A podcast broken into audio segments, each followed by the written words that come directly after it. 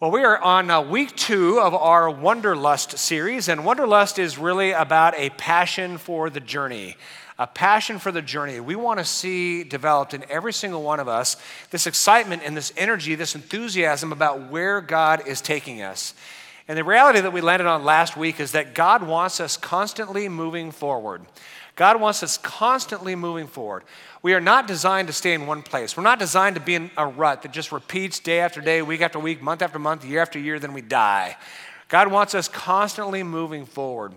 And uh, our, our favorite moment last week was our friend, uh, the squirrel here. The road of life is paved with flat squirrels that didn't move. God wants us moving forward. Now, the reason I bring that up again is because uh, last Monday, after the uh, message, I got a, uh, an email from um, someone who goes to Rancho and says, I got a sign from God. And I thought, okay, here we go. Usually, what's contained in an email like that is not real good. So I braced myself, and he says, You know what? Right after your sermon, we were taking a walk and saw a flat squirrel on the road and thought it was a sign from God. They took a picture of it, sent it to me with a smiley face. Said, Hey, we're listening, Pastor. So I thought that was, that was kind of funny. But God wants us moving forward. He doesn't want us to stay put. But the reality is, moving is difficult. Moving is very difficult. No doubt you have moved at some point in your life. You know, you're packing up your stuff, you're moving on to the next de- uh, destination. It's a hard thing. You've got to sort of sift through all your stuff, you know, that you've accumulated over the years. And, and you've got to decide what of it is just junk that we have to toss, what of it is kind of precious to us that we want to keep as our legacy going forward, and how do we really open ourselves up for this new adventure that God has for us in our new location? Moving isn't exactly easy. I know the, uh, a new friend of mine this last week, we had breakfast together. He's moving from San Jose to Temecula, and he had lived in his house for 30 years, raised his kid in this house, his kids in this house. And he's got a big barn out back, and so you can imagine that's just full of all kinds of stuff. You know, 30 years of their entire life is in this stuff. And they're downsizing, and so they've got to get rid of a lot of things, right? And it's emotionally painful for them to sift through it. It's a difficult thing to move. My wife and I have moved 13 times, uh, 13 times in the first 12 years of our marriage, and then we've been now in the same house for 12 years. And I'm antsy to move again. My wife says, no, we're staying. But every time we, we've moved, um, we always fight about this thing right here. We always fight about this rust bucket that was once, I think, somebody's toy, kind of a fire engine has that little, you know, bell thing. And every time we move, I take that in the dead of night towards the trash can. And my wife has this radar and she says, Stop! And I am seized and she has a flashlight. Do not throw that away. And, I, and we fight about this every single time we move. If our marriage ends, it's going to be because of this thing right here why are we keeping this? I mean, the thing's just a mess. And she says, well, maybe one day we'll restore it. Sure, right? of all the things we do in life, one day we're going to restore it. Well, it might be worth some money. Ah, okay, well, check eBay. What one of these things worth, you know, totally restored, what are one of these things worth? $75. It'll take us 800 to restore this thing, so we can sell it for $75. And so she said, you know, one of the times we were moving, she says, Well, I think this was my grandfather's. And she was really close with her grandfather. And so she just imagines her grandfather played in this fire truck when he was young. Okay, that's kind of that's kind of cool. So this um, we're going through some cleaning up right now. We just did some remodeling and we're tossing a lot of stuff out. And so I do what I always do, and I pointed to this thing in the garage and just gave her that look. What are we doing? She says, You know what? It's probably time to throw that out. no, we can't, we can't throw it out. We're keeping it. So, anyway, we, we have it, and it will. I, I told my wife, I'm burying this thing with you. If you go first, I'm burying it with you, but it'll be very, very cool. Uh, it's hard to move on because when we talk about going from where we are to where God wants us, there's a lot in life that needs to be set aside. There's some old that needs to be done away with. There's some legacy that needs to be carried forward. And there needs to be an openness to whatever God has for us going ahead. In fact, in Ephesians 4, it talks about this moving forward idea. And the Apostle Paul says, Put off your old self. There's some things about our old life that need to be put off, right? There are some decisions we made that were mistakes. There's some habits that we have that by God's grace we can move forward from. Maybe some, you know, emotional things that we need some healing from. Put off the old self and be made new in the attitude of your minds. and to put on the new self, get this, created to be like God. The new self is created to be like God. Now, this was our, our theme last week. We talked about Romans 8, which says we are destined. In other words, our destination is to be conformed to the image of Jesus Christ. We are called by God to be like Jesus Christ. We are to be made new in the attitude of our mind, created to be like God. And so we wrestled through this last week this gap between where we are and the likeness of Christ. And for pretty much all of us, I would assume, we can never imagine that one day we will be exactly like Jesus Christ. So we asked ourselves this question last week. By God's grace and by God's Spirit and by the encouragement of God's people, can we live a little more like Christ tomorrow than we did today? What was our answer last week? Yeah, we can. God's given us all we need to live a little more like Christ tomorrow than we did today. And so, while we may never imagine us attaining the full likeness of Jesus Christ, we can imagine this journey every day of becoming a little more like Jesus. We can get our heads around that one. So, that's what this wanderlust is all about. That's the idea of journeying towards the likeness of Christ and developing a passion to become more like Him every passing day. So, the question for today is how do we journey towards the likeness of Christ? There are two things that we absolutely have to have if we are going to journey towards the likeness of Christ. We need to be grounded in grace and connected in community. Grounded in grace and connected in community. Our number one priority here at Rancho, we have five of them. Our number one priority is, is revealing God's transforming grace. Our number one priority is revealing God's transforming grace because most of the world, the vast majority of the world, including the vast majority of people in Christian churches, they don't live grounded in grace. They live grounded in law. Grounded in law. Now, law is this culture of rules and regulations and expectations. And I'm telling you, the religious culture is all about the law. In fact, for, for many people, um, most of our upbringing is about the law. Perhaps when we were growing up at home, um, perhaps our well intended parents just talked about the things that we're doing wrong. You have to do better at this and better at that and better at your chores and better at your grades and better, better, better, right? And so maybe we grew up in a culture of law. And then you go to school and there's rules and regulations. And we join a sport, there's rules and regulations. And, you know, uh, we get a job and there's rules and regulations. And you go to church and that's the worst. You go to church and it's the worst. Here are God's expectations of you. Here's where you're failing, and here's how to do better. And so, for most people, vast, vast majority of people, we are raised in a culture of law, rules, regulations, expectations. Well, God wants us to move from a culture of law to a culture of grace. So He sent His Son Jesus to reverse a culture of law and lead us into a relationship of grace. In fact, I'll put it this way Human flourishing, which is kind of the buzz phrase of the day here, human flourishing comes when we move from law to grace. We won't thrive unless we move from law to grace. Now, to be clear, when we are young and immature, we need a little bit of law. When we are young and immature, we need a little bit of law. When we are, say, you know, 10 years old and we have pulled ourselves up on the coffee table and we are now exploring this whole free world, we can get ourselves in serious trouble, right? We're not quite ready to reason through things. And so we need a, a little bit of law. You know, hey, if you pull that boiling water on your face, you're going to get a little swat on the hand, right? Um, if you are, are carrying scissors, don't point them at your heart and run around, right? There are rules in place to get people to survive the age of two, right? It's pretty important. But if I'm having to come alongside of my 17 year old sons and say, hey, listen, now don't run with scissors pointed at your heart, then we have trouble in the Treadway house, right? because you're now you're moving from law to a more mature way of living which is consideration of, of one another consideration of ourselves when we're in school you know you start kindergarten class and some of you maybe starting kindergarten this, this coming semester you know your hands are folded on the table and the teacher for the first you know half a day let you know the rules and regulations of kindergarten if you want to talk, you raise your hand first. Don't go potty in your chair. You know, just the basics, right? And there's a little system of punishment and reward. You go from green card to yellow card to red card. If you can avoid a red card, you're going to get stars. And there's a whole complex system, right? Of, of reward and punishment. If you go to a you know, Rancho Christian High School class right there across the hallway, if you see gold stars and red, yellow, and whatever cards, we're in big trouble because by the time you get to be a senior in high school, you would hope that you're not motivated by punishment and reward, but you're motivated by a vision of success and consideration towards others around you. When we first get our driver's license, it's all about the law. When you first get the driver's license, these kids are steeped in law, right? You read a book that thick on the laws of the road. You're taking online tests. You are taking physical tests. You're taking driver's tests on the law.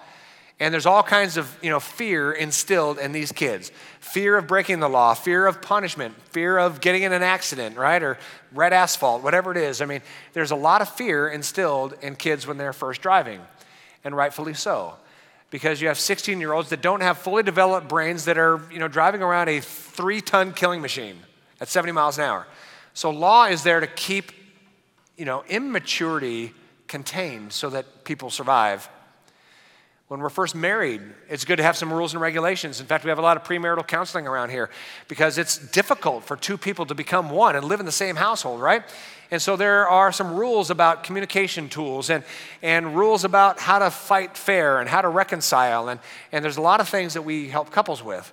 But when you're married 20, 30 years, hopefully you don't need the rules anymore because there's now a relationship of grace where you're caring for the other person and serving them, right? So the law is only meant to manage immaturity. This is critical. Law is only needed to manage immaturity. So when God gave us the law, God gave us the Ten Commandments, God gave us the first five books of the Bible 3,500 years ago. This was God's first sort of, you know, rule book to keep immature civilizations from destroying themselves or destroying each other. So God gave us the law purely to navigate immaturity. 1,500 years after God gave the law, he sent his son, Jesus Christ, to bring something more mature. He came to bring grace.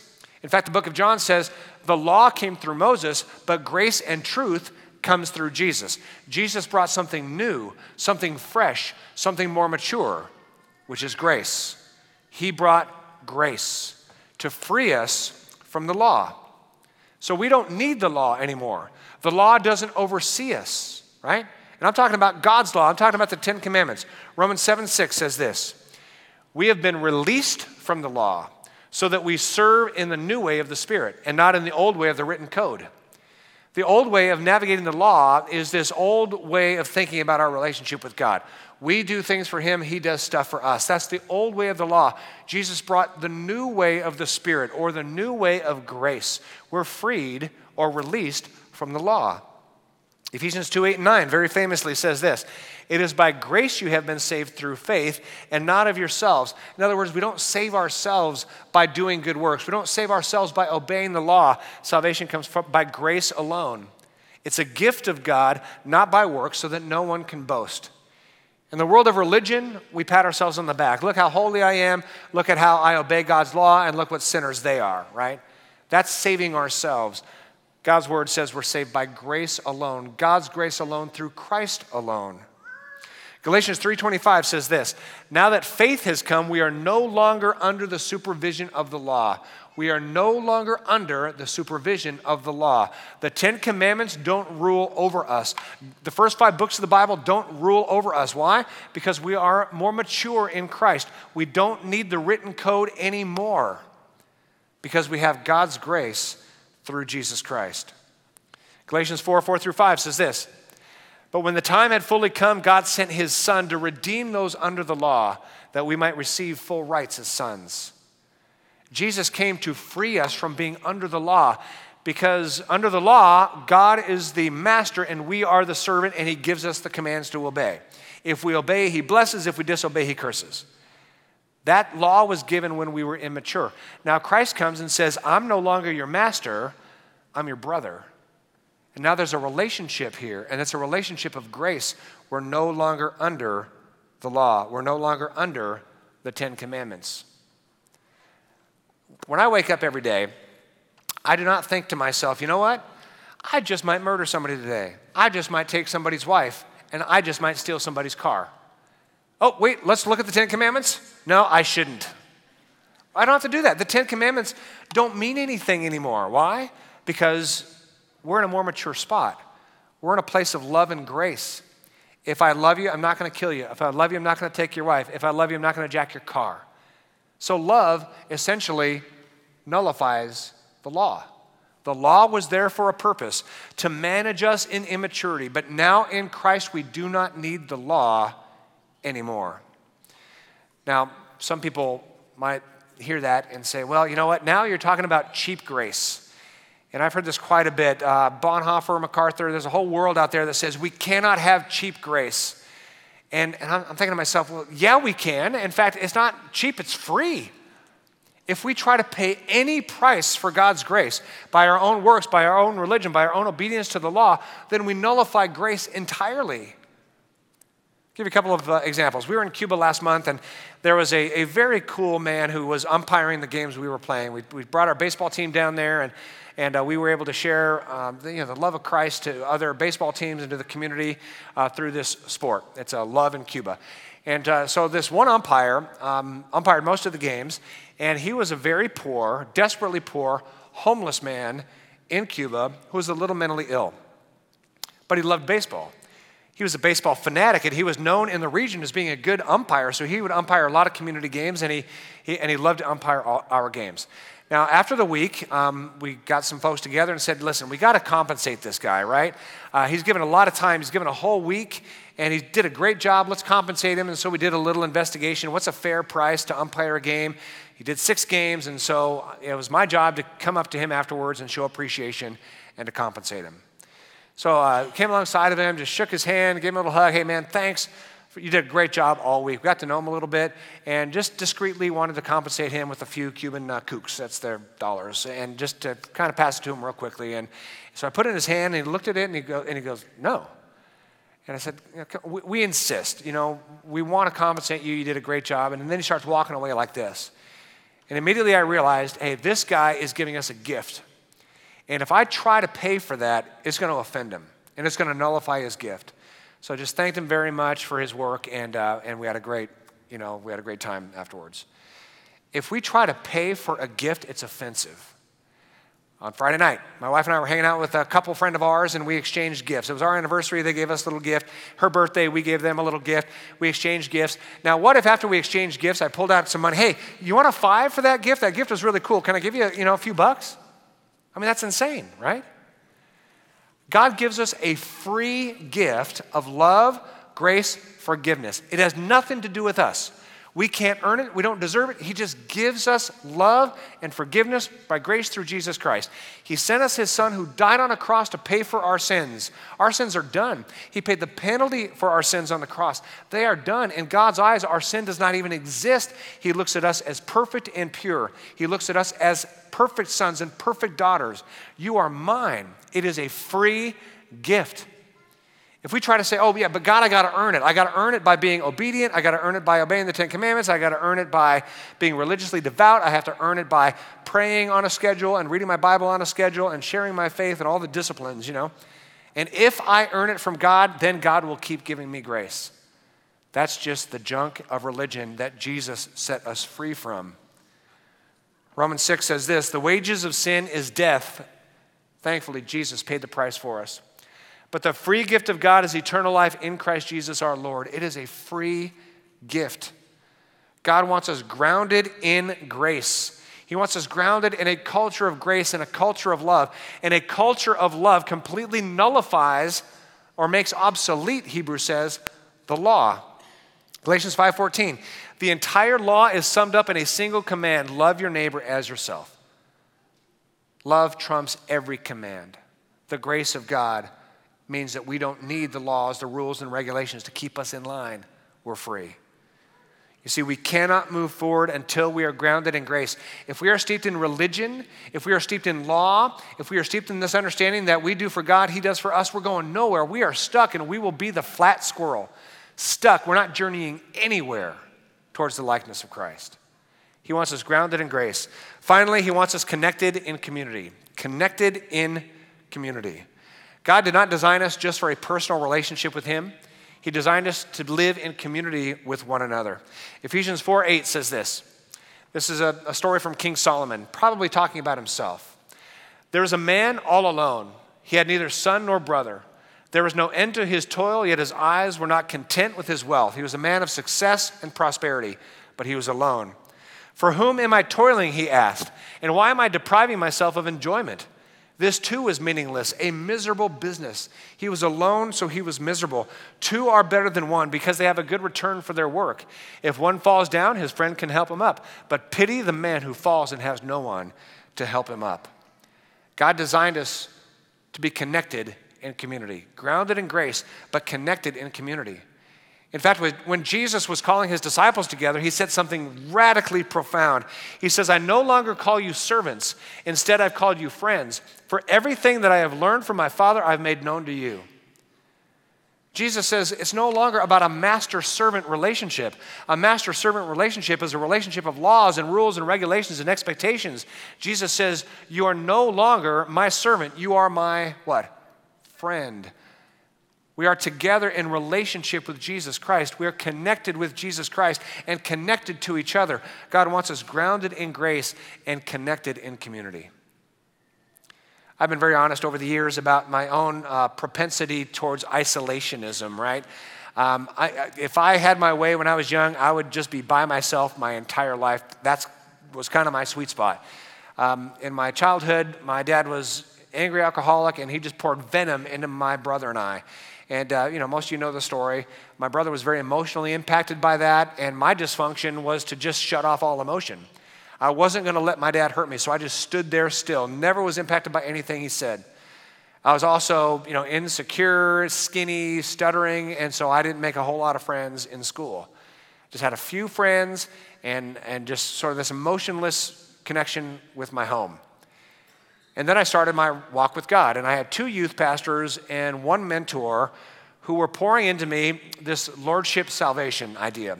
Lordship salvation is the idea that, yeah, God is gracious to you, but you can only keep that grace or prove that grace when you are obedient to Him. That's what I was raised in for about a decade. God will give grace to you if you are obedient to Him. If you want to know you're truly saved, then be obedient to God. And so I was trying, trying, trying to be more obedient and more faithful and more devout. And I brought that even into my early ministry as youth pastor here. And so my whole wiring from my childhood to uh, my formative years to my religious upbringing was wired for isolation. It was just about performing, performing, performing. And in the year 2000 is when I had my grace awakening. My wife and I were drifting um, my ministry was just, you know, just tough. And, and it was just, there was just a weight, this weight of expectation, right? And performance. Everything was weighing down. I had three young kids and I wasn't connecting with them the way I wanted to. So I had a grace awakening in my driveway uh, one afternoon in the year 2000. And I began to understand God's grace. And I began to realize that I had to turn from this culture of law and rules and expectation to a culture of grace and a culture of relationship. And I began a grace awakening in my walk with God and a grace awakening in my marriage and a grace awakening with my kids. And I have been on now a 17 year journey of a grace awakening. I will not tell you I've arrived, but I will tell you that every day is getting better and better and better. Grounded in grace, connected in community. And I started going through the risk of opening up my life to the lives of others and letting people know where I struggle, letting people know where I'm still insecure, letting people into my life. So I didn't have to just have sort of this persona, but to let genuine friendship into my life. And it's a, an incredible journey um, that both my wife and I are walking.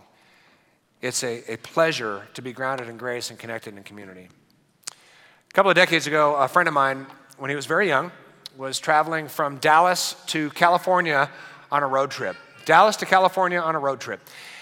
And uh, as he was uh, traveling, he was by himself, started really early, and uh, he left when it was still dark, and he got on I 20.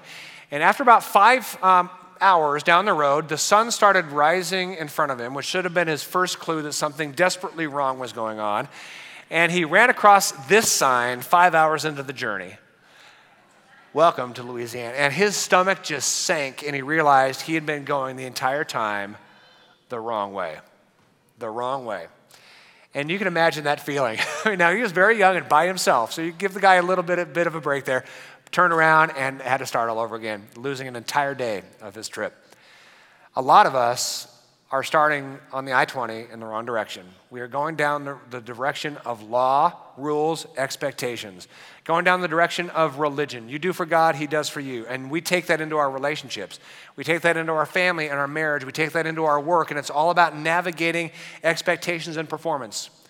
God says at some point, you have to realize it's the wrong direction. And for me, it was the year 2000 where I had that grace awakening that it is nothing but God's love poured out upon me. And all I do is receive it.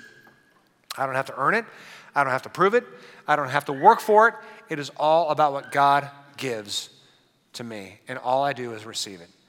And when we are turning from law to grace, real life, real flourishing emerges, and it has impact in every single relationship. By God's design, He wants us grounded in grace and connected in community.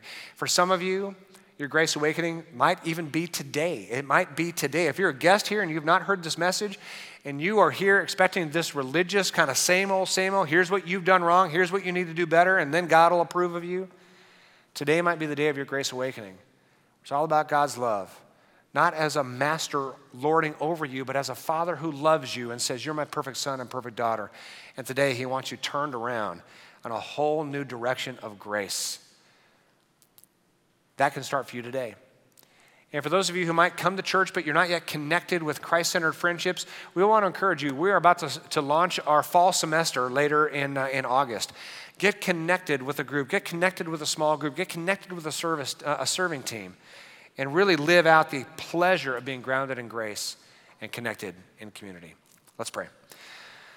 Our God and Father, we thank you for your great love for us. Thank you that you have called us not into a religion with rules and expectations and regulations and laws, but you call us to a community grounded in grace and connected relationally with you and with one another.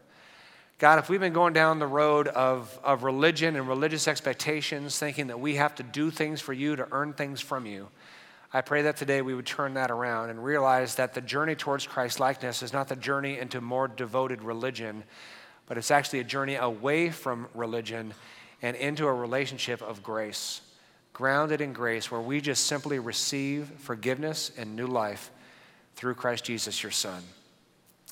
God, I also pray that we would be connected for those of us who might be a little bit isolated. We don't have true, genuine, deep, open friendships that are Christ centered. I pray that perhaps even this fall we would commit to joining a group and getting to know some people over uh, good food and good discussions uh, in a way that really has us connected well so that we don't live the miserable life that King Solomon talked about where he is toiling through life with no one to share it with. I pray that every relationship would be powerfully impacted by your love and grace for us. In Christ's name we pray. And everybody said, Amen.